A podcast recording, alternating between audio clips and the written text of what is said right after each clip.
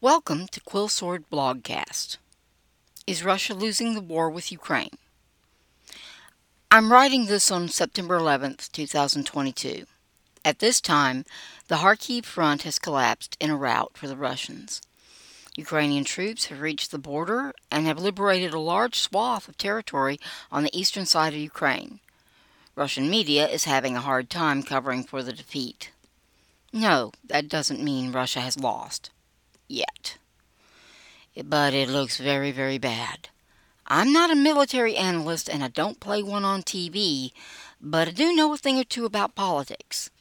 In my opinion, the war is now unwinnable for Russia. Granted, I never thought it was winnable to begin with. I've also been inclined to expect a fairly short war.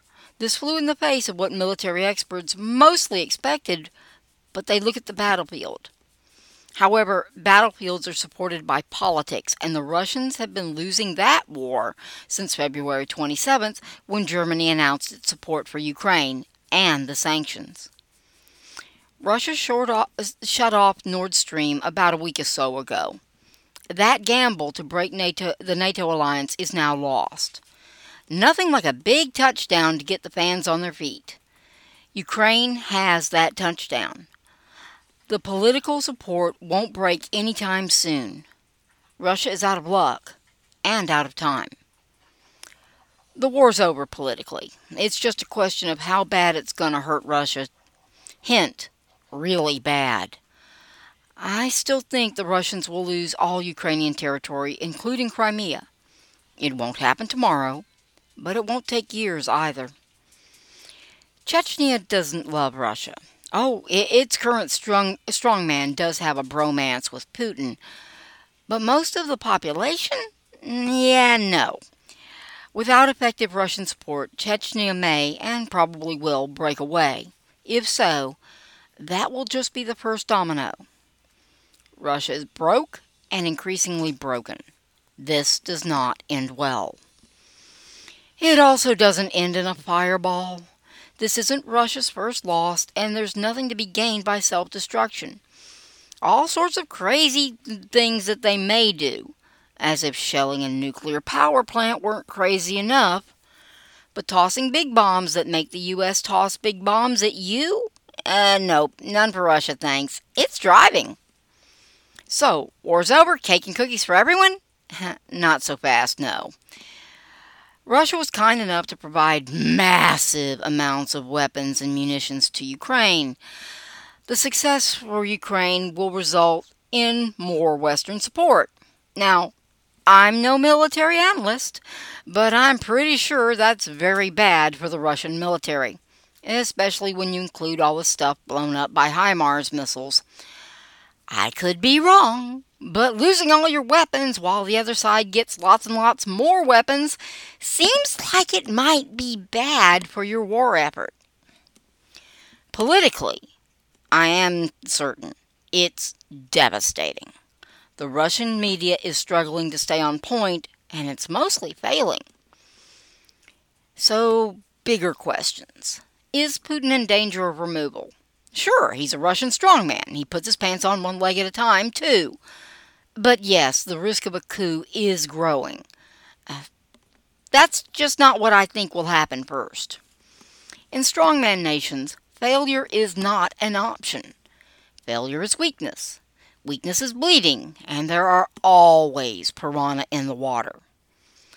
But Putin has always known this and has protected himself. There's no obvious successor. This is a feature, not a bug. Okay, it's a bug for Russia, but it's a feature for Putin. A coup is possible, but unlikely in the face of a political void, especially for the chaos adverse Russians. But that's in Moscow. Russia is a big place with lots of ethnicities and nationalities. Virtually no one, ethnic Russians included, likes Moscow and plenty would be perfectly happy to be rid of the Russians altogether. Those provinces, and I'll stop here for a second. Russia has a whole bevy of different state like districts, and I'm too lazy to look up all the names, so I'm just using province as a stand in. Okay, back on track. Those provinces with the strongest historic ties to Russia are likely to be in for the long haul. Maybe. Those further afield, eh, not so much. Yes, Chechnya tops this list. There are a lot of provinces that regret not breaking away when the Soviet Union collapsed. If they smell enough blood in the water, they are likely to start biting. Some, like Chechnya, will be groundswells from the public. Others will be the political elites using public discontent as a lever to get out from under Moscow's thumb. How many? No way to know. But if Putin is going to lose power, it likely starts with provinces breaking away. If, and it's a big if still at this stage, that starts to happen, the war in Ukraine will be instantly over. But that also has a nasty sting because a sudden withdrawal likely brings home more malcontents than loyal soldiers ready to put down the uprising. Uh, need them at home, can't take them out of Ukraine. This does not go well for Putin. As the Russian Federation shows real signs of collapse, that's when a coup against Putin is likely to take place. He has no obvious successor and no one to install to protect him after he leaves power. So, assuming he's not suddenly in Beijing on some very important diplomatic thingy, he's going to prison or a pine box. The Russians aren't known to be picky about such things. Personally, I'd bet on Beijing, but only if someone comes up with an actual need for him to go. He's not the runaway type, don't get me wrong. However, a coup is much simpler if he's not at home for that coup. Will a coup happen? Probably eventually. It's Russia, and coups are their national pastime. But don't look for it soon. Putin didn't get to be the top dog of the junkyard without knowing how to fight nation state collapse is far more likely. But like I said, nation states are resilient little boogers. Sometimes they really do come back in a surprise win after halftime. It makes the game unpredictable and so much more fun to watch. But this isn't Hollywood, so don't expect a Hollywood ending. They may not make the final touchdown. Even if they do, eh, there won't be a big celebration in the end zone. Russia has already lost the playoffs. And probably the game.